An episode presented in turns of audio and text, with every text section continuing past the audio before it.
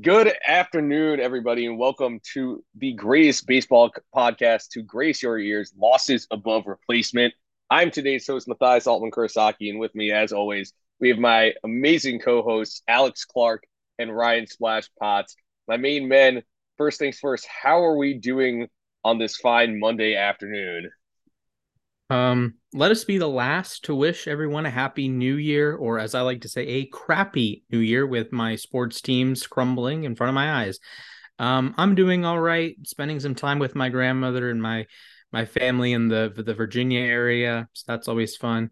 Did charades with my cousin today, so fun time, fun time. Hope you guys are doing swell. Yeah, happy new year to everyone paying attention. I'm a little under the weather right now, but that's okay. Uh, overall, New Year's been good so to me so far. Been just hanging out with people, having fun, and now we're here getting ready to start right back up on the grind 2022 and it, the podcast had a lot of good stuff for it and now 2023 is going to be the year of growth for us. So i'm excited to see as we're now ready for the first of the new year. Yeah and happy new year to you all. Uh, i i know i i i thought 2022 we we did we did great. Uh, I thought it was a pretty good year overall. Uh, I know I, I got done with grad school, which was pretty stressful, but uh, I'm, I'm looking forward to seeing where we go in 2023. And I hope all of you have a very successful uh, and healthy 2023. So here's to that. We are doing our first episode and we are starting off. We're going to be doing some positional rankings, I think, throughout uh, at, at, throughout this off season as I feel like most of the big signings have already happened. Uh, we only have one that's kind of in limbo right now, which is Carlos Correa. So we're going to get started today by talking about our top five catchers. Uh, this is a position I feel like that has been it's been sort of weak this especially this decade. I feel like the elite catchers that at least the three of us grew up watching have all retired, and so we're seeing a new generation sort of rise up. But I think we have, you know, we we have a it's a solid and improving group, I will say. Uh, so I say we go ahead and get started, and we we're gonna start five to one. And who do you guys have at number five then? So as uh, we sort of do every show, uh, we're the big dumper fan club as a whole. So I'd like to start the list off with my number five catcher entering 2023, Cal Raleigh. Uh, switch hitting catcher, great defensively, uh, plenty of pop in. If I remember correctly, he was battling through injury in the second half near the end of the season, and he was still mashing, still playing great defense. Um, he's a guy that I think is going to continue to ascend and be one of the the bright stars um, in the American League. I agree. Cal Raleigh is amazing, and he's going to be on my list, uh, but he's a little bit higher up than number five. Um, call me a homer if you will. Um, but for me, number five, I'm going over to the NL West, going with one Will Smith. Will Smith had himself a very interesting 2022 overall. Here, looking at his stats in 137 games, had a batting average of 260 and a, and slugged again 465. Is one of the better hitting catchers overall, in my opinion. Right now, uh, also still plays pretty solid defensively. There's not a whole lot I could really say bad about it. He's only number five on my list because I think that there are four other catchers in baseball that are better than him. But really, I really like what I see from uh, I from Smith, and I think overall that he is going to be uh, continue to be a statesman with the team. Yeah, and I, I think Smith is definitely on my list too. Uh, I am going to agree with Splash though. I have Cal Raleigh at number five. You know, th- I say though he's number five, but he's probably the biggest riser on this list. You know, you remember back in 2021 when he he he got called up uh, right before the All Star break, and he he was playing almost every day, sort of backing up Tom Murphy. But I feel like we didn't really see him come into his own until after he got sent down to the minors this year. And when he came back up, he was one of the best power hitters in the game uh, afterwards. And overall, he hit 27 homers, which led all catchers in baseball. 121 OPS plus is very good. 4.2 fWAR. He's a pretty good defender too. He was a Gold Glove finalist. He throws guys out. He's a good framer. Plus, he makes the team better, which is what I like. Uh, he, he, the the Mariners team ERA is almost like a full run and a half lower with Raleigh behind the plate than compared to the others, you know, Curt Casali or Tom Murphy. And that's nothing to knock on those guys because it is a very tough position to play. Uh, but yeah, I have I have Raleigh. You know, I, I'm excited to see what he does with a full 162 games next year. And yeah, so he's my number five. Uh, you guys have any other thoughts on on the fifth spot here? I find um, it funny right now that uh, of the of the three of us, I'm the one that did not put Cal Raleigh here at number five. He's though to be fair, I feel like that's probably to be expected. Um, I will say he is on my list a little bit higher, but I will be discussing why I put him a little bit higher when we get to that section. And uh, I'll follow up on your point. I do, uh, Mac's point. I think the the catcher position is getting deeper by the day. I would imagine none of us are going to talk about Francisco Alvarez, but he is the number one prospect in baseball and he is a catcher. Um, and then there's teams with two or even three catchers looking at you, Toronto.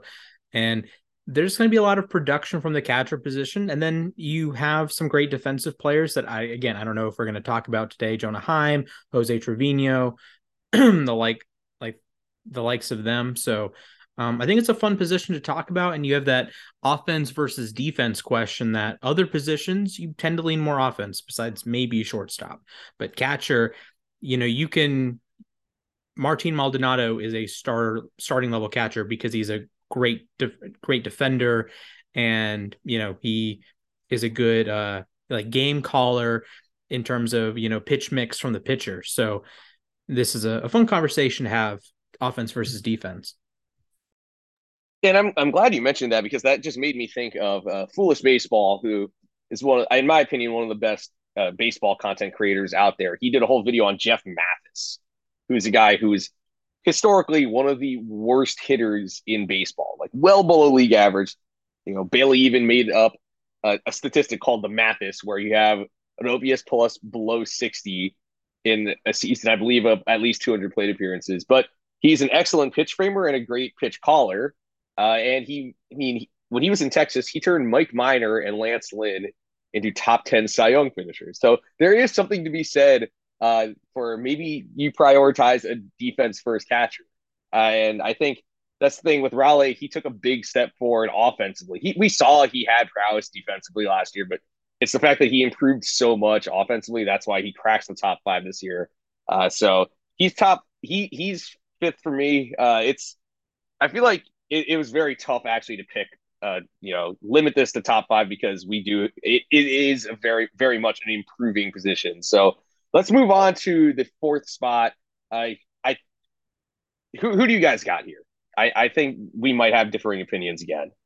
Um, so I am going to go with uh, 2021 Braves legend Will Smith, uh, JK, the Dodgers catcher, uh, Will Smith. Not much of a defensive player. He has his ebbs and flows, but he's not in the lineup to play defense. He's in the lineup to hit, and hit he does. Um, he's a guy projected to have a 130 WRC plus in 2023, and is a guy that's going to get a lot of his value offensively. And a position like catcher, if you're a you know middle of the pack or maybe slightly below average fielder, but you hit like Mike Piazza, another former Dodger, then okay, you know, you're willing to you're willing to take a couple extra pass balls, you're willing to take a couple extra, you know, you know, uh steals of second base, things like that. So I think Smith has improved defensively, but he's in here because he's an elite offensive catcher. And if we were just ranking offense, he might be one, honestly. Yeah, and I think that's very fair. That's the reason why I put him at number five, though, is that like he has a strong offense and the defense is nothing to you know, it's something to write home about, but it's not a liability. You know, that's the main thing I like when it comes to Smith. Uh, for me, I am putting the most recent Alex Anthopoulos uh, acquisition in one Mr. Sean Murphy at number four on my list. And there's a few things that really jump out to me when I look at him. He's played for a good number of years in Oakland right now. Like with Oakland, he's really started to emerge this year as that kind of main level talent. But watching him play, one thing that really jumps out to me is the fact that he played in 148 games Catchers normally don't play anywhere near that amount because normally they have one, maybe two days off a week. Sean did not have that. He played in 148 games, 612 plate appearances, which actually leads all catchers that uh, from I believe on my list I could see here. And again, he was a pretty darn good player hitting, so hitting and defensively, especially looking at his walks versus his uh, K percentage. Right now, he struck out a total about 20.3% of the time, which again in the top five, according to uh, war stats of the MLB catchers, that's about middle ground. And walking wise, still walked about 9.2% of the time, which honestly I'm gonna take from a catcher position that a lot of times is dominated by big home run hitters. Like that, a lot of times, sometimes will just be kind of immediately put into that four true outcomes category. Seeing someone that is able to kind of work it a little bit more is really, really nice to see. So, yeah, right now, Sean Murphy is my number four. Yeah, I'm going to agree with Alex here. My number four is also Sean Murphy. Um, but I feel like, you know, it's a number four, but I think that the the gap between each posi- uh, each spot on my list is very tight, you know, because he I think that going to Atlanta is going to benefit him big time. You know, he, he you're playing in a cavernous ballpark like uh, RingCentral Coliseum, as it's called now. Uh, trust me, I learned that maybe a day ago. That's called. That's the name of the stadium. But playing playing in Oakland, where it's very much a pitcher's ballpark, uh, you know, a 122 WRC plus. I think he goes to Atlanta, he could probably get up close to 30 homers. You know, he it, Truist Park is much easier to hit at. Uh, plus, he's fantastic defensively. Uh, he, you know, I, I, I probably should have mentioned this earlier, but you know, when you look at catchers, I know wins above replacement is definitely a big statistic uh, for evaluating players, but I think catchers, it's important to acknowledge are you going by baseball reference or are you going by fangraphs because baseball reference only has him at a 3.5 but because he's so great behind the plate especially with framing uh, which fangraphs values he's a 5.1 war uh, on fangraphs so i think take, taking into consideration it's it's kind of like uh, cal raleigh which is uh, not only does he hit but he's fantastic defensively and you know i think he's going to work well with that braves pitching staff uh, so I think Murphy is four for now. Uh, but I think once those doubles, he hit 37 doubles this year. I think once those doubles start turning into homers, I could very easily see him rising up this list a little more going into this year. Uh, any, any other thoughts here? So yeah, that was one of the things I was kind of thinking of when it came to uh, Murphy as well. Was that I think that now that he's going to be playing with the Braves, he's going to have a much better lineup around him, which is going to really help his RBI totals. It's really going to help him not have to be the source of offense. I mean, we take a look at an Oakland Athletics team that really just doesn't have a whole lot going for it. Which I mean, that's sadly kind of by design right now. So I think right now you look at what he did and the fact that he was able to do this without a lot of supporting cast. I could very easily see that he is top three, if not top two, by the end of this season if he continues on this path, but then has um to get an actual team around him. Yeah, I agree. And um, the Braves are one of the teams that's fortunate enough to have two you know, good catchers, MLB level catchers. And this is going to give Murphy uh, the occasional DH day, which I think is going to help out his stats and um, being in a deep, deep lineup that you can't just pitch around him. You can't just, he's going to have pitches to hit because he's playing in the same lineup with Austin Riley and former teammate Matt Olson and Ronald Acuna, and Michael Harris. So it's sort of the, um, the high tides raise all boats, something like that. I forget what the, the actual cliche is, but I think that's going to apply heavily. It's, it's that a, a rising tide lifts all, but yeah, it's a rising t- tide carries all boats. Okay, cl- yeah. close enough, but I, yeah, I think that's close. yeah, that's gonna that's gonna help out Murphy, and then he's gonna have the occasional DH day. d'Arnaud can uh, be behind the dish, so exciting times. Yeah, and I, I think some people may not realize that Travis d'Arnaud was actually a Gold Glove finalist this year, which I know, having watched him for six years in Flushing, uh, he was not the best defensive catcher. Uh, so he, he like you, Sean Murphy was a Gold Glover in 2021, and yeah, Travis d'Arnaud, who, well, I don't know if I expect d'Arnaud as he gets into his mid 30s to keep producing at a high level, but like he's not a bad backup catcher. That's actually a pretty good backup catcher to have, in my opinion. Um, so yeah, I'm sure we'll see them uh, switch off. I know Murphy started 116 games at catcher this year, uh, had 30 DH games. So I'm interested to see how that works out. But anyways, moving on to the number three spot, I think again, like I was saying, the gap between each of these spots is very small. Uh, so I'm curious to see. I, I feel like we we we already have some differing opinions, but what what do we have at number three? Uh, well, I will finish up the Sean Murphy train here. I have Sean Murphy as number three. Um, terrific defensive catcher, great framer. Again, we don't know how long the framing is going to matter with robo umps potentially coming, but um, throws out base runners, which is seemingly going to be all more important this season. Larger bases, uh, limited throwovers. So I think Murphy is going to add that X factor, uh, controlling the ground, uh, the running game, and I think the Braves made this move to say, "Hey, we saw a certain catcher that I would imagine all three of us are about to talk about. A certain catcher just murdered us in the playoffs. Uh, we want a catcher that can do some of those things. We want a catcher that can control the ground game. We want a catcher that is going to steal a couple extra strikes. Uh, we aren't going to get a catcher that's going to run like the fast, be the fastest catcher in baseball, but um, we're going to get a better. We're going to improve the catcher position. So moving into 2023, I think Sean Murphy is poised for a big year. Um, I would say this is probably the the heavy doubles year, um, and then next year that I think he can have the conversation of being a two B or a one C uh, behind the other two guys we're going to talk about yeah, this is where I'm putting Cal Raleigh personally. And I know that a lot of people would be like, why the heck would you put Cal Raleigh It's the third best catcher in baseball? Well, let me bring up a couple ideas for you. And I'm actually not going to use a few stats. I will, I'm going to use some stats, but there's a few other things to kind of bring up too.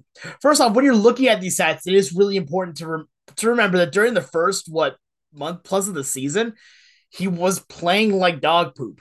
He was bad. Like, yes, defensively, he was fine. He was solid but the problem became that he was just at the dish, he was a non factor.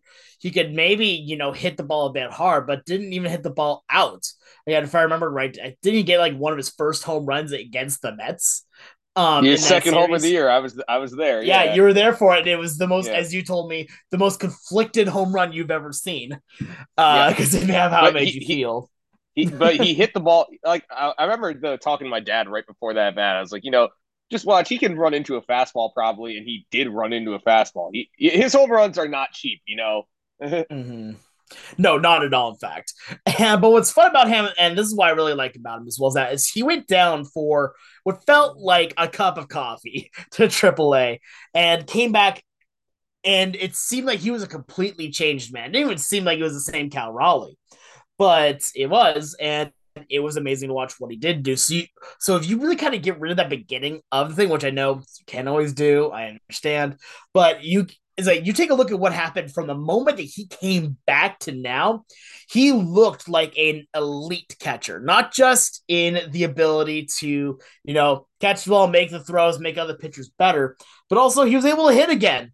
He had one of the best left-handed swings in like of any catcher like of of also just multiple different positions. So I look at him and I think that going into 2023, if we get an entire year of Cal Raleigh, I see the Mariners doing amazing things with them, especially with the fact that they are continuing to work with some of these pitchers. They're they are getting gonna get another full year out of Logan Gilbert.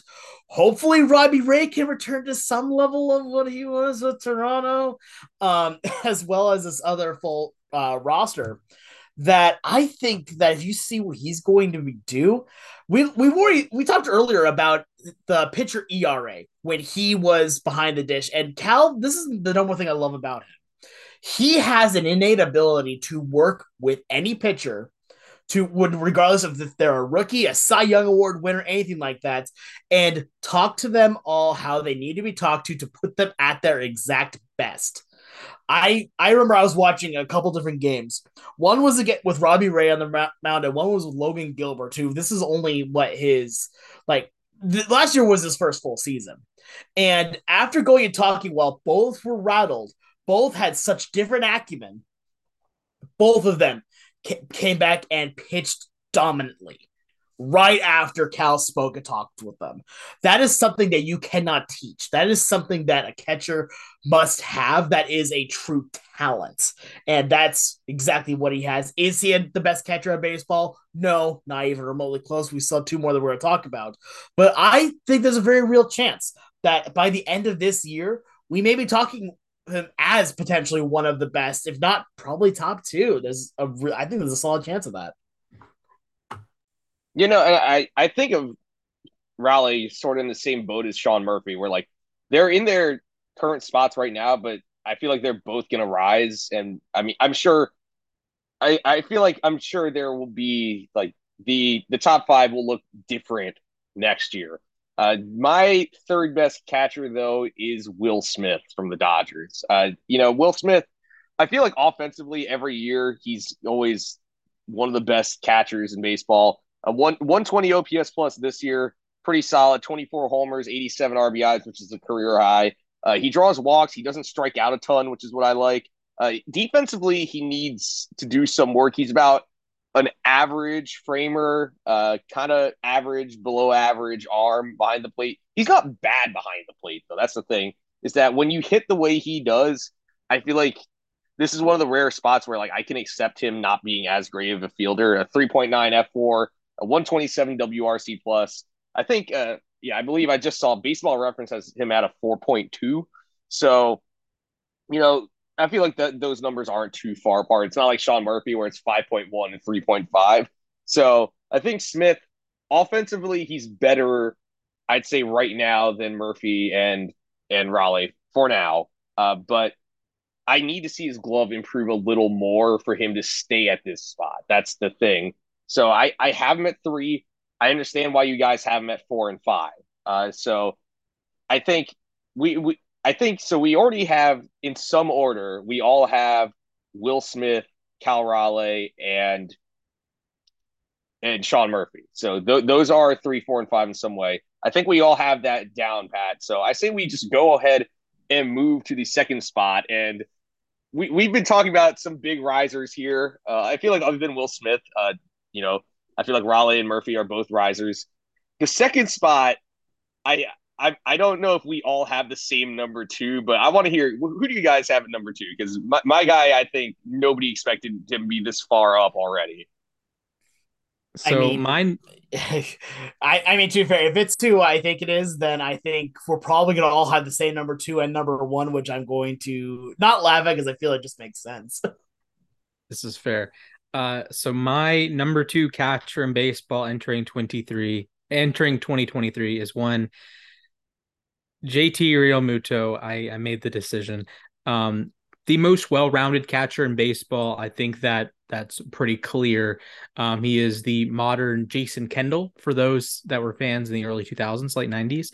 Um, he's a guy that's going to hit 20 home runs, going to steal 10, 15 bases, elite framer, um, elite arm, great pop time. And he's just always you know, always there, always a menace, always, you know, fouling balls off, getting on base, doing doing the little things. He just checks off so many boxes at the catcher position. Um, I think last year after June 1st, he was the MVP. Like he was the National League MVP after June 1st. You know, everything like say Judge did in the American League from a power standpoint, uh Realmuto did all that. I think if if you just throw out April and May, I would have voted for Realmuto over Goldschmidt for National League MVP. He's a uh, Realmuto, big reason why the Phillies made a huge run um, to make the playoffs and then uh, win three playoff rounds. So he's an excellent catcher. I would imagine he's going to be number one on at least one of uh, Alex or Max lists, but he's stellar. But I think there's one guy this year that I think will be better if you have who I think you have a number one, then I think you're drinking the Kool Aid a little too much, my friend. Uh, seeing as you drinking your purple drink right now on podcast, but no, uh, don't worry, I don't do drugs, kids. But anyway, um, right now my number two is someone who I guessing uh Splash put at number one, and that is one Adley Rutschman. Rutschman is a fantastic young catcher. He's one of these guys that we have been talking about for years and years and years. And what's been amazing about seeing him finally come up to the big leagues is that he's really shown that he deserves to be there. Adley Rutschman again on the season right now 254 batting average, slugging 445 and a uh, Fangraphs WAR 5.3. I mean, come on. The kid is electric. And also, what's funny, he's fun to watch. People love watching Adley Rutschman play. And this is the big stat that um, I know that Splash really likes it. To be fair, I really liked it too. He has, of the top five catchers in WAR according to Fangraphs, he has the second lowest strikeout percentage but has by a mile the best walk percentage at a 13.8%. In fact, if I were to, you know, just theoretically look at the top catchers in baseball through walk percentage with, let's say, an actual uh size, the sample size, Adley Rutschman is number one at 13.8 for his walk per, uh, percentage. The only people that have more than him have not uh, even eclipsed 40 games. Have, have the, the closest one is uh, Sandy Leon with 86 plate appearances. No, as a as, at the dish, the guy has amazing eye, which is something that you really can't teach, especially for something that it for a rookie being able to do. He's coming up right now, and I'm not going to say he's putting up video game numbers because he's not but he is putting up really good numbers for a catcher that show that by the end of 2023, very really could be the number one. Right now, is he? No. Right now, I don't think he is the number one exactly. Uh, as much as Splash will probably deny that uh, in his next uh, talking segment. But right now, I do think that Adley very well could be number one within the next two years and he is an absolute threat as a catcher. I just can't wait to the day that, right, considering how young both catchers are, I would love to see that we have the same conversation in two years, and catchers number one and two are Adley and Cal. I, I want to see that happen. Yeah, so I have Adley Rutschman at second. Uh, I okay, I say he's number two right now. I think by the end of next year, he's probably number one. I'm just I'm just going to say it. Considering this, he did this as a 24 year old. He had 35 doubles in 113 games. I mean, that's that's a lot. I think uh, I said this about Murphy. I think those doubles are going to start turning into homers. He had 13 homers. Uh, I'm just what I was most impressed with though. At, uh, and Alex, you sort of mentioned this. It's his approach at the plate. You know, 13.8 percent walk rate that's that's really good. He didn't chase often. Uh, strikeouts, you know, striking out in under twenty percent of his plate appearances. Plus, he's a pretty good defender behind the plate. You know, his his arm, I wouldn't call it elite, but it's it's solid. Elite pitch framer already. Plus, he's a switch hitter. You know, I remember when he got drafted first overall out of Oregon State. Uh, I knew this this kid was going to be special. You know, he he's he just he he tore the cover off the ball at Oregon State. He got given the Barry Bonds treatment. You know, that's how you know you're going places. Uh, if only he hadn't began the year with a shoulder injury, he could have. Who knows how many, uh, how much WAR he could have had. I mean, five point three in 113 games is insane. And you know, we haven't, we don't really see catchers win MVP very often. I think Adley's a guy who we could see win MVP. So I I I have him at two for now. It seems like Alex has him at two also. Uh, and uh, Splash, I, I we're gonna get to our number ones, and I'm gonna assume he's your number one. Uh, my number one catcher in baseball for 2023 is, of course, Robinson Chirinos. Uh, he is same actually. Yeah, he's projected to get negative 0.4 fWAR this season, so absolute superstar. But no, well, it's I, I was going to say, say either Chirinos, who by the way is a Mets legend, or I was going to say Tomas Nido. So, Ooh, or, I mean, where, what about or, uh, Pat, what about Patrick Mazeika? James McCann is now an Oriole. I think McCann takes Adley's yes. job, and then Adley's yeah. Adley's going to play shortstop and be a Hall of Fame. What about yeah. White Sox legend Seb, uh, Seby Zavala? Come what, on, what about Yermin Mercedes? Yermin yeah. Mercedes? Anyone? Yeah. Okay. Um, but I, I think the best catcher in baseball entering the season is Adley Rutschman. And you know, Mac and Alex have talked about the plate discipline and the the gold glove caliber fielding. Um, but I think the what strikes me with Adley was his first moment on a Major League Baseball diamond was at home. He gets a standing ovation. Um, you know, number one pick, number one prospect, all this, all these things.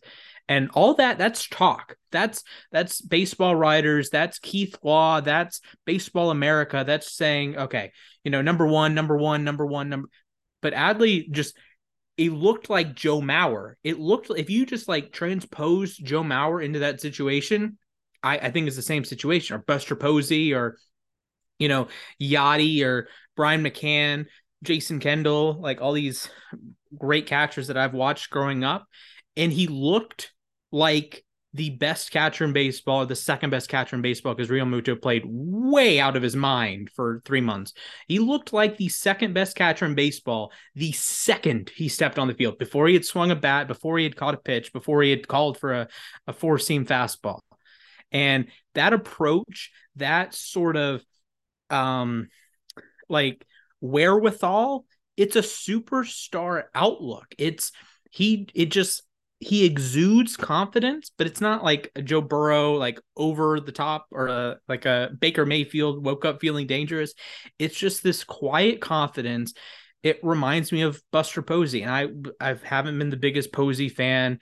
Um, you know, I'll admit that, but he looks like Buster Posey. He has that aura about him that I think the the leadership is top notch, and the catcher position is one that I don't think you're going to be able to tell the story of Adley Rutschman purely through stats, just like you can't tell the story of Yogi Berra purely through stats, or the story of Carlton Fisk, or the story of these great catchers, because you know, catcher is the most cerebral position. Catcher is the most physically demanding position, and I think having that presence as a catcher, as the sort of understated captain of the team because you are you're catching the ball every pitch.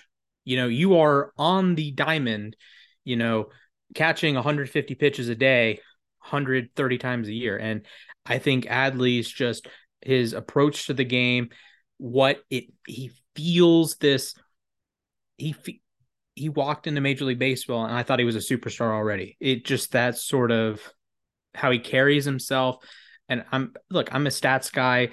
I'll talk about stats all day long, but Adley has a presence of a superstar, and you know the numbers are going to come and go. The the Orioles pushed back the left field wall 15 feet, so when Adley bats right-handed, oh, he's he's not going to have as many home runs as he would in you know other ballparks, but I, he, he's a superstar to me, and I think he's the best catcher in baseball. I mean, your argument is sound. My problem is that like I want to see more of him before going as I before giving him that number one spot. Do I think that he's deserving of it? Absolutely. But I also think that there's another name out there that deserves that number one spot, and it is a man within your guys' own division. That's JT Realmuto. JT Realmuto, I think you made a really great comparison earlier about saying that he is the modern day Jason Kendall.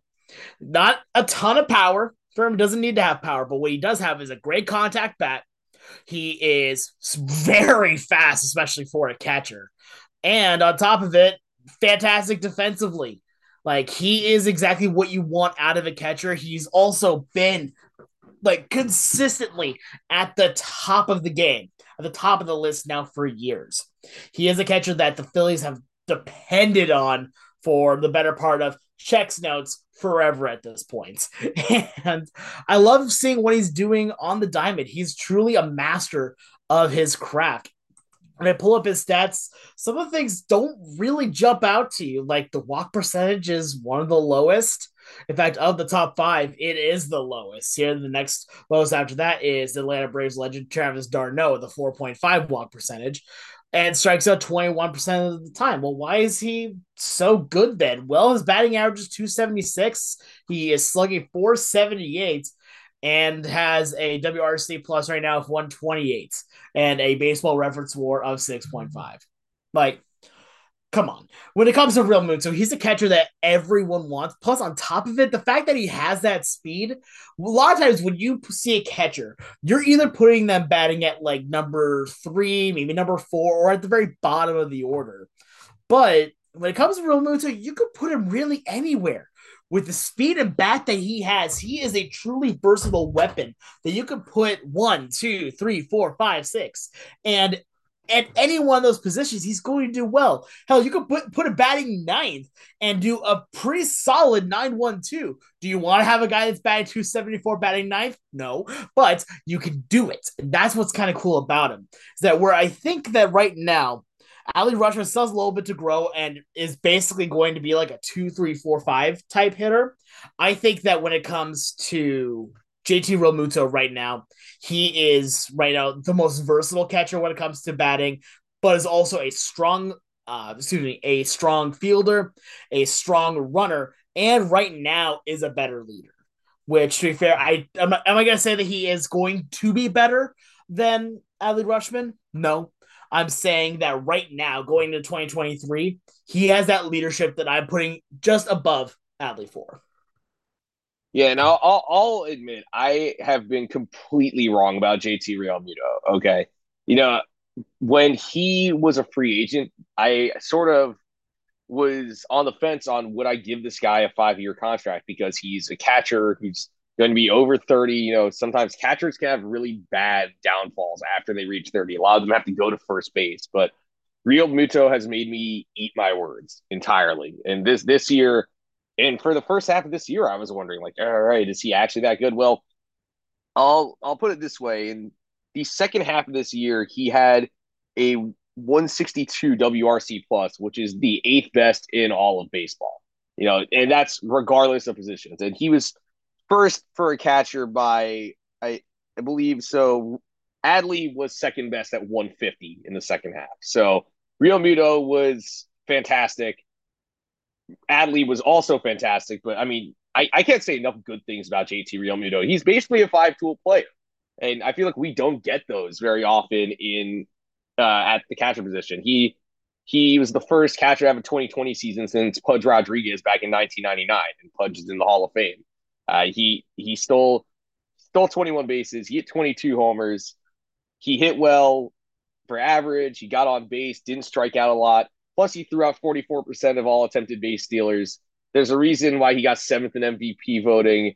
And I believe he got uh, both, uh, yes, he got a gold glove and a silver slugger. So he was he was just on top of his game. Uh, and, oh, by the way, uh, by fWAR, he was the third most valuable player in baseball in the second half. So, uh, yeah, in case you couldn't tell, JT Realmuto is really good at baseball. So, and plus, playing in that uh playing in, on that Phillies team, I mean, he's a guy we don't see catchers bat leadoff very often. I know you mentioned Jason Kendall, uh, but Realmuto has enough power to bat in the middle of the order, but he also has enough speed and on base ability to bat. He can bat leadoff even. So that that's what I like about Realmuto. I have him at number one. Uh, I know Splash has him at two. Alex has him at one. So that basically does it for our rankings. Do, any any other final words on, on these top five catchers? I, we we had all had the same five, but in different orders. Um, I feel I like that's. I, oh, I'm sorry, Splash. Go for it. Yeah, no worries. Uh, I feel like it is. I'm not gonna say weird, but um, if you go on Fangraphs and you look at like projected WAR for the the 2023 season, Alejandro Kirk is second, and uh, you know, we didn't we didn't even mention him. Um, I although part of that is his DH. He's probably going to DH a lot, but um, I think there's lots of good catchers we didn't talk about. Uh, Willson Contreras in a new place in uh, St. Louis, a little bit easier ballpark to hit in, um, and a better lineup with Goldschmidt, Arenado, and the Devil Magic. Um, we have great defensive catchers: Jonah Heim, Jose Trevino, Danny Jansen, uh, another good catcher in Toronto. Um, then you have some young guys: Gabriel Moreno in Arizona now, uh, MJ Melendez in Kansas City can't play defense though. Francisco Alvarez with the New York Mets, he's the number one prospect. William Contreras is a masher. Um, Keibert Ruiz with Washington. So um, I think the I'm comfortable with my five, but I wouldn't be surprised if the the uh, 2023 catcher all stars are different from the five guys that I picked. Tyler Stephenson in Cincinnati, tremendous bat. So overall, I think there's a little bit of almost a bad way to take this kind of list, and that is the fact that the the level of catching in baseball right now is probably one of the lowest it's been in a while. Like the overall talent, yes, there are some great talented players again, like a Realmuto, like a Rutschman, like a Raleigh, that definitely are like, oh yeah, these are really good players. But then after that, it's when things start to get a little bit, you know, odd. d'Arnaud again, a Gold Glove finalist and decent hitter. Alejandro Kirk, a good hitter. And then after that, it starts getting a little bit weird. Yeah, Contreras is like Contreras is good. You've got um yeah, Willson and William Contreras. I'll put both of them in this as well. Dane Jansen's good, but honestly, there's a lot of guys here that are just like really they're they're near the top of this list. And I feel like right now this is kind of a bit of a down year overall. Last couple years have been for catchers, and I really want to see some big breakout guys. Some of the guys that we've loved to see in recent years are have just completely fallen off the grid. I mean, Gary Sanchez is one that some of us really like to watch, and now he's really fallen out into obscurity. So I want to see what baseball is going to be like here, and hopefully, I would like to see that we do have a few good catchers truly on the rise. But I want to see what it's going to be like, and I really want us to revisit this list at the end of the 2023 season. Yeah, it's going to be interesting. Uh, you know, it just popped in my head, sort of. You know, Adley Rutschman. Uh, I think he's trying to. I, at least he's trying to, and I think he probably will end up being what the Orioles thought Matt Wieters was going to be. You know, a switch hitting catcher who who could do who could hit and field well. To be fair, Wieters was a four time All Star. I just feel like overall he wasn't as great as we thought he was going to be. Uh, but there's that. Uh, but I think we are going to see some risers. Definitely, I think Alvarez is one to look out for. Although I don't know how much catching he's going to be doing. Uh, Danny Jansen had 2.7 WAR in 72 games. That's on pace for almost six over a full season. Uh, I think Shea Langeliers in Oakland, he's probably going to rise. He's going to be catching. He's going to be the starting catcher there. Uh, so I'm looking forward to seeing him rise. Uh, it's just, it's a, I feel like we've seen the torch get passed now. You know, I feel like for us growing up, at least for Splash and I, it was, you know, Joe Mauer, Buster Posey, and Yadier Molina really dominating position. I guess you could sort of throw Jorge Posada into that, but uh, now it's going to be Rutschman, it's going to be Raleigh, it's going to be eventually Alvarez, Sean Murphy, those guys. It, it's a it's a position that's getting younger, and I'm excited to see this position become one of the stronger ones in baseball. So, anyways, uh, that's enough on the top five catchers. We all had Murphy, Real Realmuto, Raleigh, Rutschman, and Smith in our top five, uh, just rearranged differently. Uh, so moving on, we're trying a new segment here. Actually, uh, we're going to call this three words or fewer, where we're going to have five questions or topics, and we are going to uh, say our feelings on them in three words or fewer. So I say we go ahead and get this thing started right now. The first one is surprise of the American League. Uh, whoever wants to go first here. Yeah, I'll start this out here. Um, my surprise of the American League Super Sam Haggerty. Hag Sam Haggerty, I've talked about him a lot on the podcast here, but we saw a lot during the last season. He really dominated defensively and offensively was becoming a true threat before he got injured near the end of the season. He was one of the reasons why the Mariners had such a big identity of being kind of risk takers, being a lot more of that fun differential, that chaos ball idea. And if we see a full year of Sam Haggerty out in left field, and then seeing again Teoscar out in right and and uh, also Kelenic and uh, Julio in center field, then I think we're going to have ourselves one heck of a year. And I think he's going to be one of the guys that very quickly gets put on a lot of people's radars.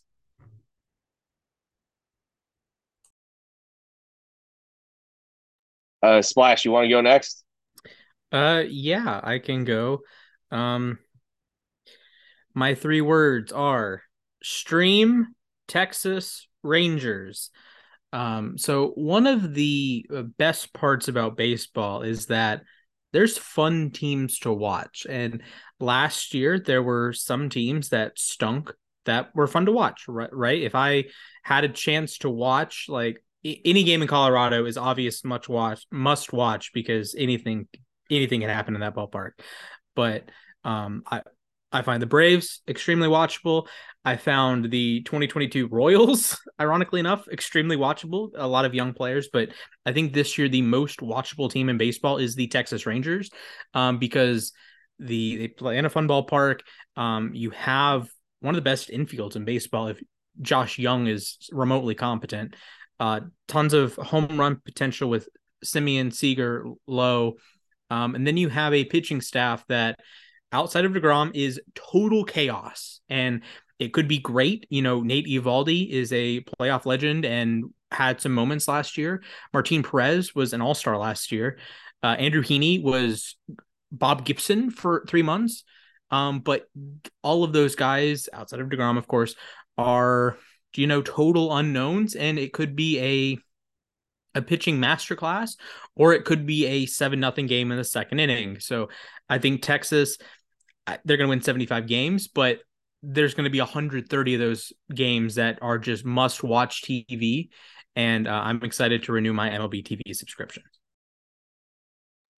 Interesting. I'm sensing a theme here because here's what I, you guys are, might think I'm crazy for this one, but surprising the American League, here are my three words Halos rise up.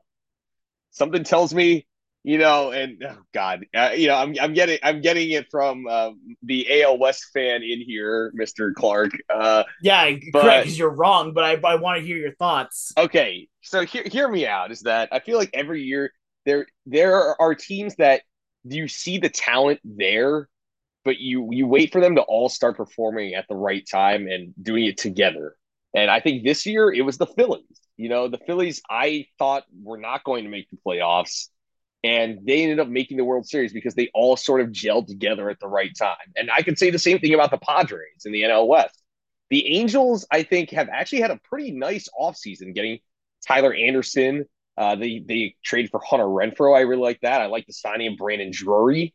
I, I you know then you got you hope that Trout can play even just 140 games. Uh, I think I really like Taylor Ward out there. Uh, Jared Walsh hopefully is healthy for a full season, and plus you have Shohei Ohtani. Obviously, I think people don't realize that you know Patrick Sandoval's a pretty solid pitcher. Reid Detmers took a big step forward this year. Uh, that bullpen, Jimmy Herget actually stepped up really nicely after Iglesias got traded. I think that the Angels, I I think they could be like the Phillies this year. I'm not saying they're going to be, but I think if there's a team that I think will surprise people this year, it's going to be the Angels. I think this is going to be the year maybe they finally put it together. Are they better than the Mariners and the Astros? No. I think they could make the wild card though. Um, I say we move right along unless anyone wants to berate me for my pick right now because you guys seemed ready Fully. there. Fully. No, I'm not going to berate you. I think that the Angels have a lot of good pieces, and what's fun about them is that they really focus a lot on good pitching which is what I wanted to see them do. That's always been kind of their biggest problem was pitching. They have got some pretty more decent pitchers now. Plus, they've also really upgraded that outfield, so now it's not just Trout. Especially if Taylor Ward takes that step up, like I know a lot of us want to see him do, and Hunter Renfroe continuing to be the player that just plays good no matter where he's at. So I think that there's a good chance he will be third he will not finish above the Mariners or the Astros, though. They will not finish above the Mariners or the Astros. I, I'm okay with the finish above the Astros, just not the Mariners. Mariners winning the ALS. yeah, okay. Mac, I agree with a lot of what you said. Um, I like how they've retooled the outfield. Um, and I don't remember which one of us sent the stat, but I remember a lot of people complained about the Angels pitching staff that it wasn't good enough. Well, the Angels pitching staff last year was very good and was one of the best in baseball, but it was the outfield production that kind of tanked because Ward missed time, Trout missed time, and then you have a black hole in the other spot. So now, if Ward and Trout are healthy and Renfroe is normal Renfroe, that's one of the best outfields in baseball. And you have actually might be the best outfield in baseball if you, you know, if Trout is Trout, right? Um, the infield, we don't know what you're going to get out of Anthony Rendon. Jared Walsh had a horrific season. Um, a guy Max Stassi, catcher, I didn't. I thought he was going to be great. Took a giant leap backwards, but um, I think they're another a fun team to watch. Uh, a potential third wild card team bes- behind whoever finishes second the AL East and uh, Seattle uh, slash Houston. Um, so potential third wild card and not a team I want to face in October. Although Trout is one for twelve in the playoffs, so who knows? It, it actually made me remember that uh, Logan O'Hoppe is probably going to be the catcher this year, and I'm really high on him. So I, I can't, I'm, I'm also glad they were able to get him for Brandon Marsh. I thought that was a great trade. Uh, so anyway, moving on. The next one we're doing is what will the MVP scene be like? Uh, whoever wants to go first here. All right, uh, I got it for this one. Oh, okay. So for this one, uh, kind of counterintuitive to what I said just a moment ago uh, about the Angels and all that. But my MVP scene three words are uh, a hyphenated word then there, mind, mind you. Big Fly Ohtani san. I think that Shohei is going to reclaim that award as his. I think that this year, like last year, was again a, even a solid year for Ohtani. It wasn't great, mind you, but it was still pretty darn good. And the only reason why he didn't win it is because Aaron Judge decided to break a, a billion year old record with home runs. So I think right now, while it's going to be so close, again, I think the season between Ohtani and Judge, as long as Judge, you know, plays up to his level like he does, I think that Ohtani is going to take home the award this year. We're going to be hearing a lot of Big Fly Ohtani san. I think Ohtani is always going to be in that conversation. And I, I do wonder how Ohtani's career unfolds. Is it going to be more aligned with like a a LeBron, a Brady, guys that are always, you know, a top three guy or whatever, but they're not going to win the MVP every year? Or is it going to be a early 2000s Bonds that you're just going to give him the MVP? It doesn't matter that he's won the last three. It doesn't matter that he has six already. You're going to give him the MVP in 2004. So um, I think Ohtani is a great shout. I would imagine he's the favorite and should be uh, the favorite moving forward because, look, as great as Aaron Judge was, he hit 62 home runs and had one of the greatest offensive seasons in the history of baseball. And Ohtani still had a reasonable argument to win the MVP. That's how good Ohtani is, and that's how different and how valuable Shohei Ohtani is. All right, Splash, your three words or fewer on this. All right, though. my three words are dueling 40 40s. Um, this means the American League and National League MVPs Julio Rodriguez and Ronald Acuna will have 40 home run, 40 stolen base seasons. Uh, this has only happened four times in MLB history. Jose Canseco, Barry Bonds, Alex Rodriguez, Alfonso Soriano. Uh, I think Acuna and Julio can do it simultaneously um, on excellent teams. Mariners probably a playoff team. Braves probably a playoff team. Um, and I think they're both guys that are going to play with passion and you know this this youth movement we see in baseball. I think Julio and Julio's obviously going to play great defense in center, and Acuna is going to take a better play better defense in right and have the best arm in baseball. Um, but I do think some rules, bigger bases, fewer uh, throwovers, things like that are going to help Acuna, help um, Julio, and even an injured Acuna coming off a torn ACL was still stealing bases. He sold 29 bases last year. Um, I think Julio is a mortal lock for a 30 30 season, and I think he can push up to 40 40. I know it's a tough ballpark to hit in, but you know, there's going to be a couple extra games around the year that you're playing in more friendly ballparks than like Texas, which is huge. And, um, you know, so I think the some diversity of ballparks, some diversity of pitchers is going to help kind of um going to help those higher end power numbers because you're going to be facing these random guys that they've never faced you, right? Uh, some random pitcher on the Mariners has probably not faced Acuna more than once, right? Or some random pitcher on the Guardians hasn't faced Julio Rodriguez more than once or twice. So I think that's going to help. I think both of them have 40 40 seasons. And then we're talking about this historically relevant season from both um, superstars. Yeah, it, it, interesting because yeah, I think the NL, I think the NL field is probably more open than the AL field, and he, so my my words are Machado contract year. I think Manny Manny Machado says he's going to opt out after this season, and we saw what Aaron Judge did in a contract year, and I feel like he, both these guys, you look at it and you're like, how in the world have these guys not won MVP before the season? And we saw Paul Goldschmidt finally get his first MVP after felt like he was runner up or top five like every year, at least top 10. I think this is going to be the, be the year that Manny Machado finally gets his MVP. Know, I think uh, the the Padres are going to be loaded, uh, especially once they get Tatis back. And no, the Yankees are not getting Fernando Tatis. By the way, I just stop it there. Anyway, uh, I think Machado he he was second in MVP this year. He's been top three in the past. He's been a beast in both the AL and the NL. I think this year he finally puts it all together and gets paid after this year. Uh, I don't know if it'll be with the Padres.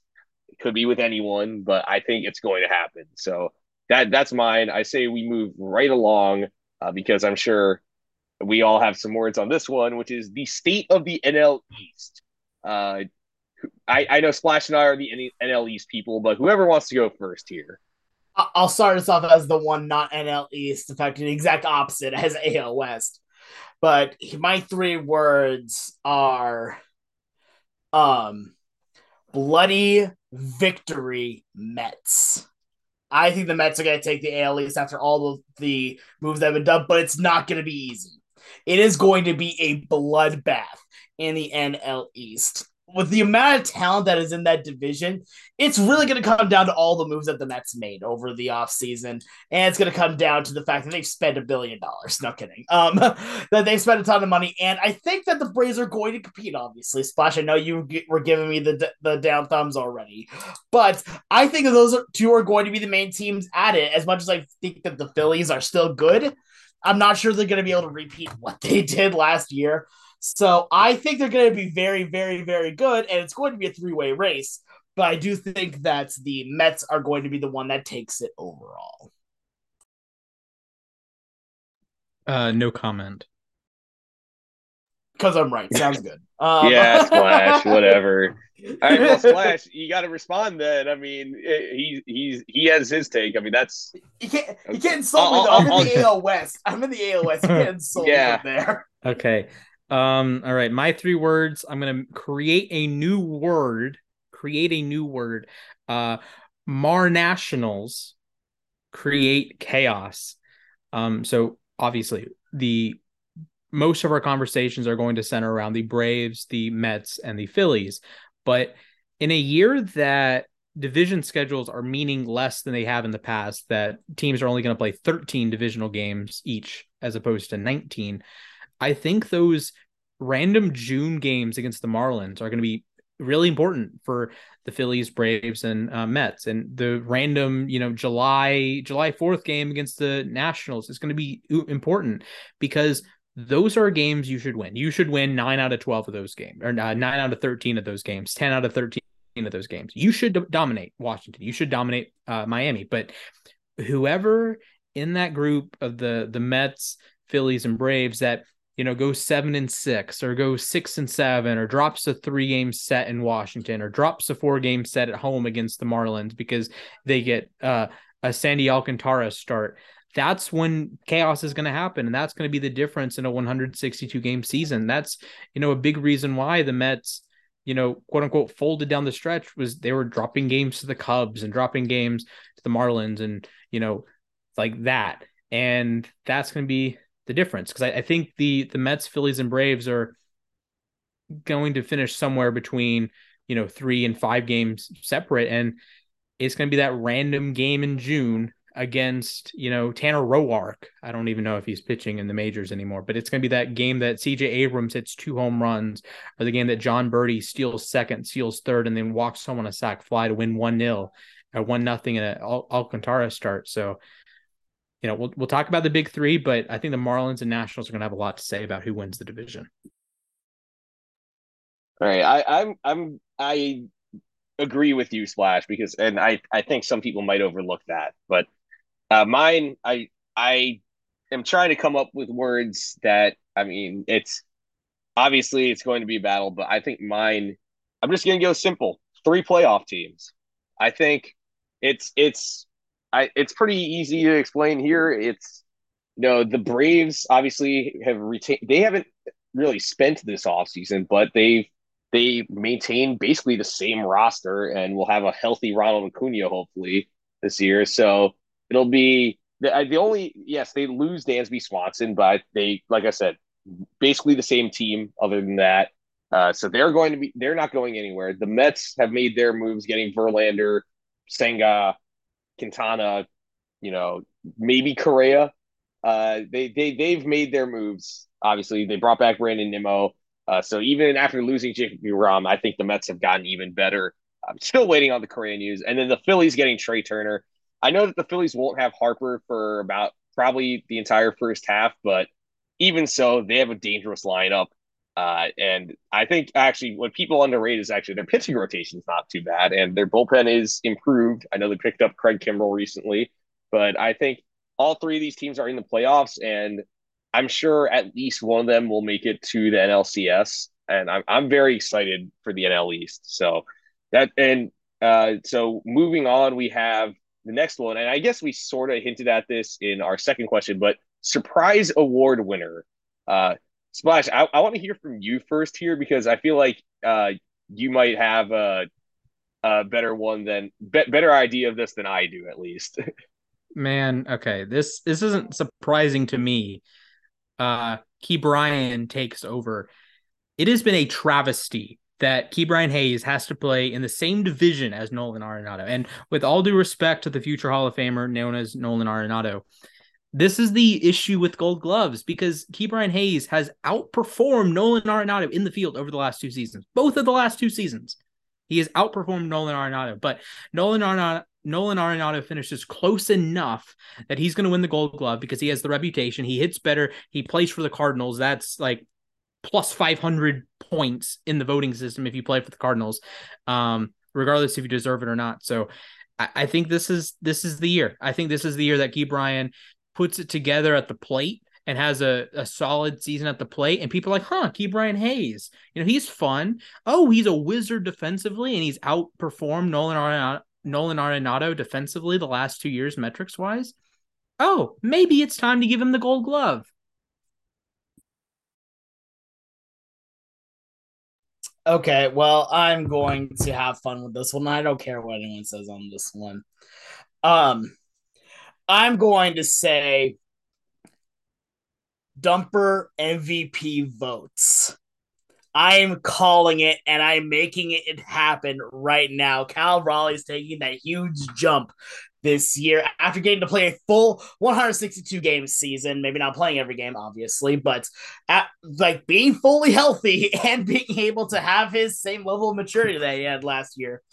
I think that he is going to be one of the reasons that Seattle goes back to the playoffs and is going to be one of those leaders where Seattle may have multiple players with MVP votes, including guys like Julio as well. So I think that Cal Raleigh is going to make that huge jump this year and will be.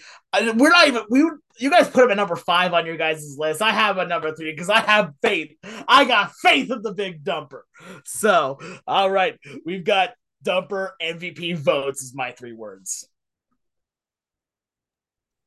So this is this is a tough one to think of because uh, and I'm I'm actually going to go with one that, I mean, I don't know if I truly believe in this, but here's what I got. Kershaw is back. I think Clayton Kershaw. Uh, I, I feel like we've almost ri- written him off because of all these injuries, but I think this year we're in for uh, a, re- a sort of a resurgence in that Clayton Kershaw is going to be back and will win an NL Cy Young award this year. I, I, I just, I, if not, I mean, I'll eat my words, but I think if there's someone who's going to quote surprise this year, I think it's going to be Kershaw just because I think the injuries have sort of like lowered his stock, hence why he only gets one year contracts now. So that's that's my surprise. Uh, so that that is our first segment of three words or fewer. I'm sure we'll get this every week, but anyways, we're gonna move on to trivia, which actually I am doing this week. Uh, I'm take I'm subbing in for Alex this week. I I, I would say. Uh, so you're taking my job, Mac. What are you doing? I don't know. I don't know what I'm doing, but anyway, today's trivia. That's obvious. No I'm kidding. I'm kidding. Today, today's trivia segment. Uh, I think almost. I think all of us know the inside the NBA segment, who he played for, and one time they did do a segment called "Who Did He Play For." Uh, so I'm sort of doing a riff on this. I have 15 players here And Oh no. I 15 players paired with teams, and you have to tell me true or false. Did the did this player play for that team? Uh, I'm I'm going with Alex's system of three strikes and you're out. So if you get three strikes, you're toast. Uh, if not, uh, that last question will effectively be the tiebreaker if we get there. But Okay. Anyways. I do have, a, do have a question for you. What? Um, is this a played a game for them or was on their roster? Like Felix Hernandez is a Braves legend, but never played for the Braves. Play, played a game at the major league level for them. Okay. so like we can't do David Ortiz with the Mariners. Yeah, correct. So- So, David Ortiz Mariners would not be a. Yeah. Yeah. Okay. Anyways, All right, and uh, also, uh, and also, Splash. Just one more quick slap to you for that reminder. Thank you very much. Anyway, Okay. Um. So here's how I'll. Uh, what's it called? All right. So now I'm gonna ask you you both to pick a number between one and ten, and that's how I'll decide who goes Uh, first. give me nine. give me eight. I knew you're gonna choose eight. Yeah, Alex is the winner. The correct answer was six. Uh, do you want to go first or second, Alex? let's go first. Let's let's, right. let's play some confident. Let's play confidently. All right. The first player we have is Larry Walker. Did he play for the Cardinals? True. That is correct. Larry Walker actually hit a home run in the World Series for the Cardinals that year. Uh, they got swept, but yes, he played for them uh, the last last half of 20, uh, 2004 and 100 games in 05. So you are on the board. Splash. Your next, yours is Troy Tulowitzki. Did he play for the Yankees? I would like to give a shout out to I think No More Fielders. Um, yes, Troy Tulowitzki in a fever dream did play for the New York Yankees.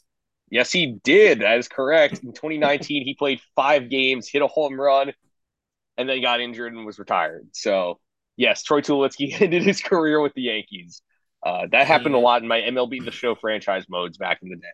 All right, Alex, you're next up, and yours is Mickey Mantle. Did he play for the Dodgers? False. That is correct. Mickey Mantle only played for the Yankees. He did not play for the Dodgers. Yep. I was Um, pretty sure he was in. I'm pretty sure he was a Yankee lifer, so that was pretty Yes, easy. yeah, yes, he was. So good job on that. All right, Splash, you're next. Carlos Beltran, did he play for the Giants? Uh, Funny, you should mention this. Uh, yes, Carlos Beltran played for the Giants the last half of the 2011 season. He was traded from the Mets. Yes, he And did. He played 44 games. Yes. Yes.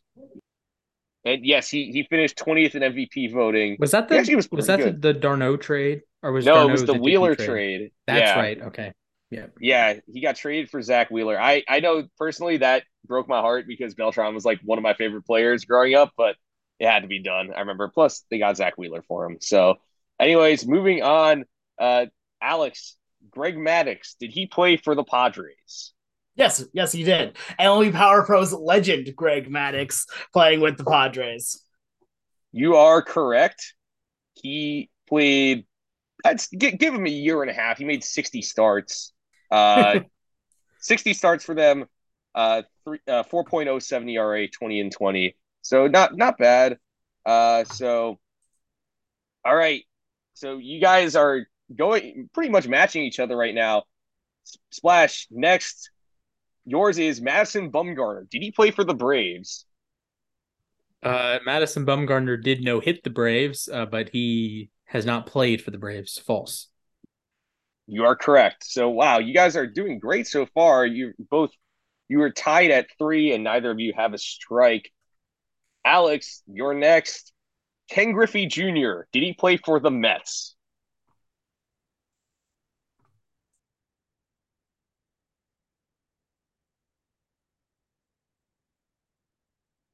You're muted. So Yeah, I thought I clicked I, I clicked off, but it apparently went back. So that's tough because I my initial answer is no. Because I remember that when he was done with Seattle, he went to Cincinnati. And Cincinnati, and then he went to Chicago for a cup of coffee.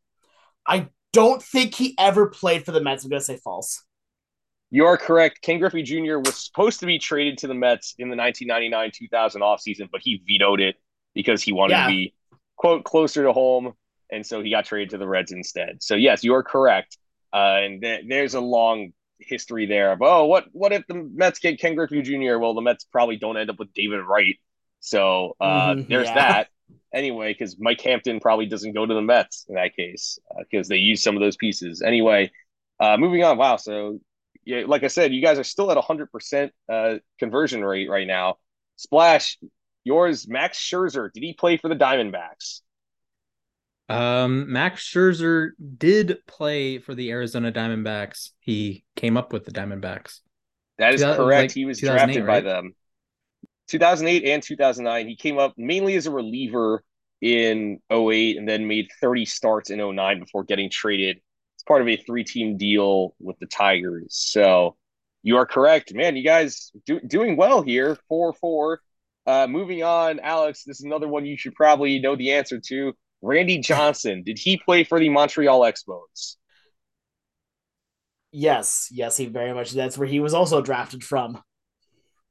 You are correct. Randy Johnson came up and made four starts in 88 and then set uh, seven appearances in 89 before getting traded as part of the deal to get Mark Langston in 89. So you are correct.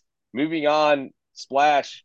If I would have gone that one wrong, I think there would have been a big old problem. Yeah, there would have been a big problem there. So, Splash, Johan Santana, did he play for the Astros? As far as I know, Santana was only a twin in the Mets. So I'm going to say false. He did not play for the Astros. You are correct. He was signed as an international free agent by the Astros, but he never actually played in the majors for them. He spent a few years in their system, was a Rule 5 pick by the Marlins, and then immediately sent to the Twins. So you, you're right. Never played for the Astros in the majors. Uh, so 5 5 through 10. This is getting interesting here. Alex, How many questions did you make, Mac? there are fi- five left. There are five left. Like I said, I went with an odd number here so that the last one could just be the tiebreaker. Anyway, No the worries. last, the, I mean, sorry, the next one is Ichiro. Did he play for the Phillies? the Phillies? No. Uh, he played. He started with the Mariners, went to the Yankees, then to uh the Marlins. You are correct. The Phillies offered him a contract, but no, he did not take it. No, yeah, Uh, he went to the for- Mar- he went to the Marlins just to have fun. It's probably for the best that he uh, didn't. Um, Mhm. Anyway, yeah, man, I'm just realizing now. I'm re- I'm really Mar- glad I went- Mar- I'm really glad I went first now Yeah, because I I'm getting the know. Mariner questions. God, I, I didn't even think about that when I was putting this together. Anyway, next up, Splash. Bartolo Colon, did he play for the White Sox? Oh my goodness, Bartolo. Okay. So, uh, okay, let me think. So he was on the A's because that's where he had the 38 straight strikes against the Angels. He won the Cy Young with the Angels. He was on the Braves. He was on the uh oh man, he played for so many teams. I'm gonna lean false. I don't think Bartolo Colon played with the White Sox. You are incorrect, sir. Splash. Bartolo actually had two stints with the White Sox. Uh, looking at it again, he made 34 starts for them in 03 and then came back and made 12 starts in 09 before he got hurt. So, I- um, I didn't even Yeah. know 100, percent but I know that he's been around with everyone for a while. I would have, I would have, I would have guessed you. we, we we talk you know edwin jackson is the record holder uh rich hill has now played for a bunch of teams uh uh who's octavio dotel was the former record holder for most teams played for. Bartolo played for 11 different teams so i i knew that bartolo was going to make his way in here somehow. So all right that's your first strike. So alex you lead six five. Next up for you billy wagner. Did he play for the red sox? Ooh. One of your favorite guys. Um that's why i put him in here yeah. So if I get this right, mathematically I win. that But right?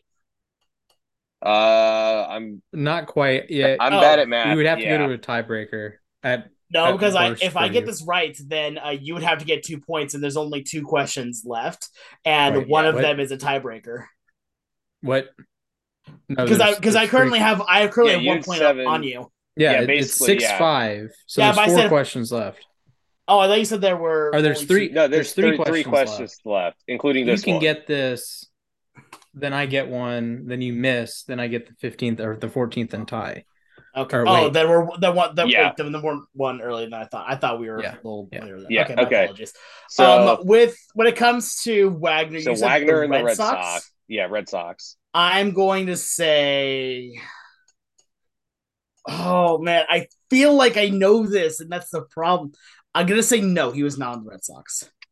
Well, you're incorrect because I was Dang at his I was at his Red Sox debut in August of 2009 after the Mets traded him to Boston late that year for Chris Carter and uh yeah, basically two players to be named later. One of them was the Animal, aka Chris Carter. Uh, so you are incorrect. He played. He pitched in 15 games for Boston, 1.98 ERA in those games. Uh, so Splash, you have a chance to tie here. Here's Alive. yours. It is Sammy Sosa. Did he play for the Cincinnati Reds?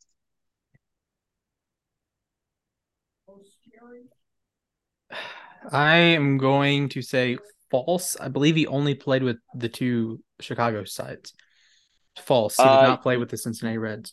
You are correct, though. I will say he did play for the Rangers and the Orioles also. Um, Okay. So yes, though you are right, he did not play for the Reds. All right. So since you guys are both tied at six and both only have one strike, for this last one, I'm going to do what Alex normally does, which is you will both DM me your answer, uh, and we will go from there. So, the are you guys ready for the, the tie breaking question? It is Jose Reyes. Did he play for the Baltimore Orioles? Ooh, okay. Let's see. See, I have one answer. All right, I have two answers. And here we go. The final result of this I and I don't know how this keeps happening, but Mr. Splash has remained undefeated. Jose Reyes did not play for the Orioles. Dang it! Um, Clutch.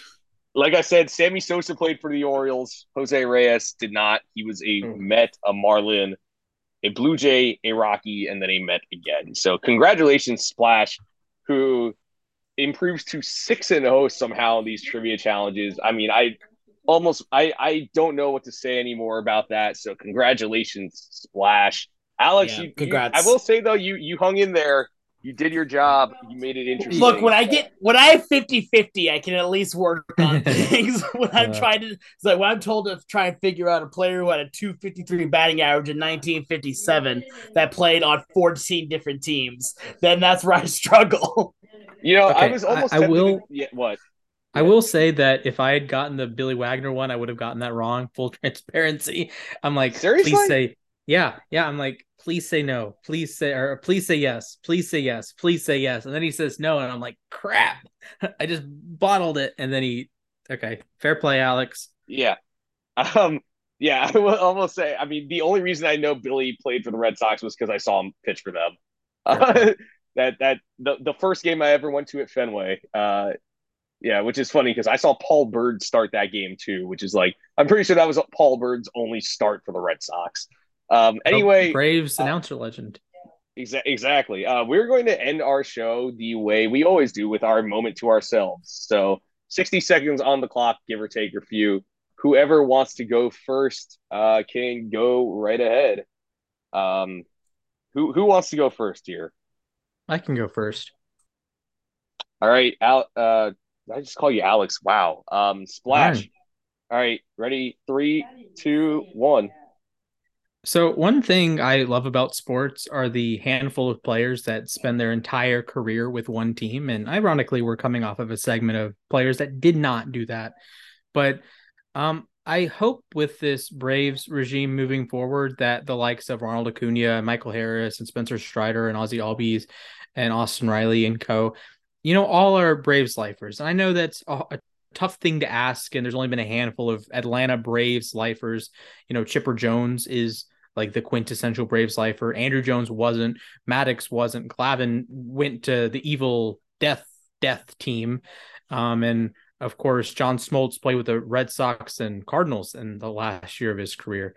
Um, so I do hope that some of these guys on the current Braves team are, you know, guys that in 10 years, 15 years, they're Braves lifers and they'll have their, their jersey numbers retired along Maddux and Glavine and Co. All righty. Time is up. Uh, Alex, do you want to go next or should I yeah, go sure. next? Yeah, I'll go next. All right, here we go. Three, two, one. So two quick shouts before I do my actual one here. First, happy 60th birthday to the greatest designated hitter to ever play the game in Edgar Martinez.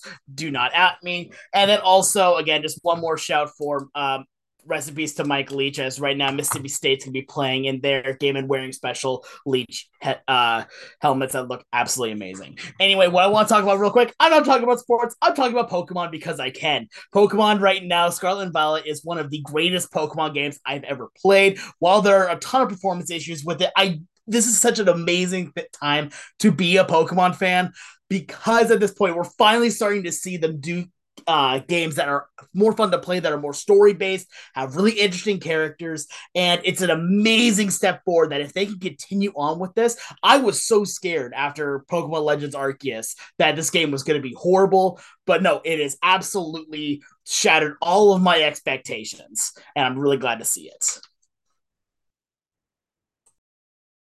Well, yeah. Uh, b- before I get into my spiel, I have to agree with you, Alex. I've been playing Pokemon basically nonstop. I feel like the last week or so, and it's been it, has been fantastic. Uh, I I love it. Uh, this is the most fun I've had playing Pokemon basically since my childhood. Uh, but anyways, here I'm going to get started right now. I'm talking about the Hall of Fame ballot because we are unfortunately probably looking at another year where we will not have anyone elected to the Hall of Fame.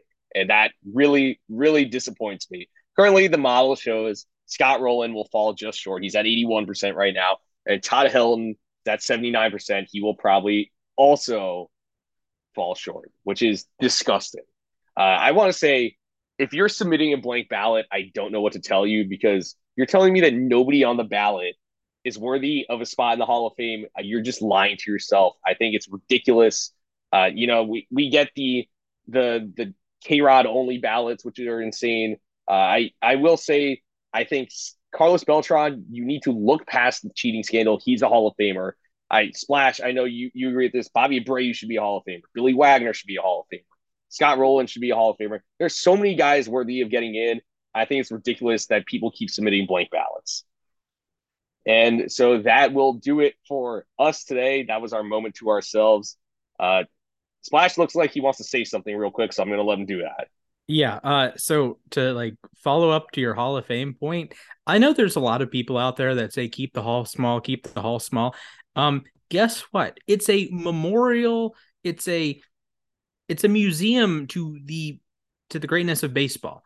So you don't have to be Ted Williams to be in the Hall of Fame. And there's people on Twitter that, well, if you're not elected the first time, you shouldn't be a Hall of Famer. All right, then take out lots of other all time great inner circle Hall of Famers that didn't make it because these things are voted on by sports writers the sports writers who have egos, who have opinions, who covered these guys, who were like talked with them in locker rooms and don't like these guys. That's why Barry Bonds isn't a Hall of Fame. Well, one of the reasons why Barry Bonds or Curt Schilling or these other all-time great players.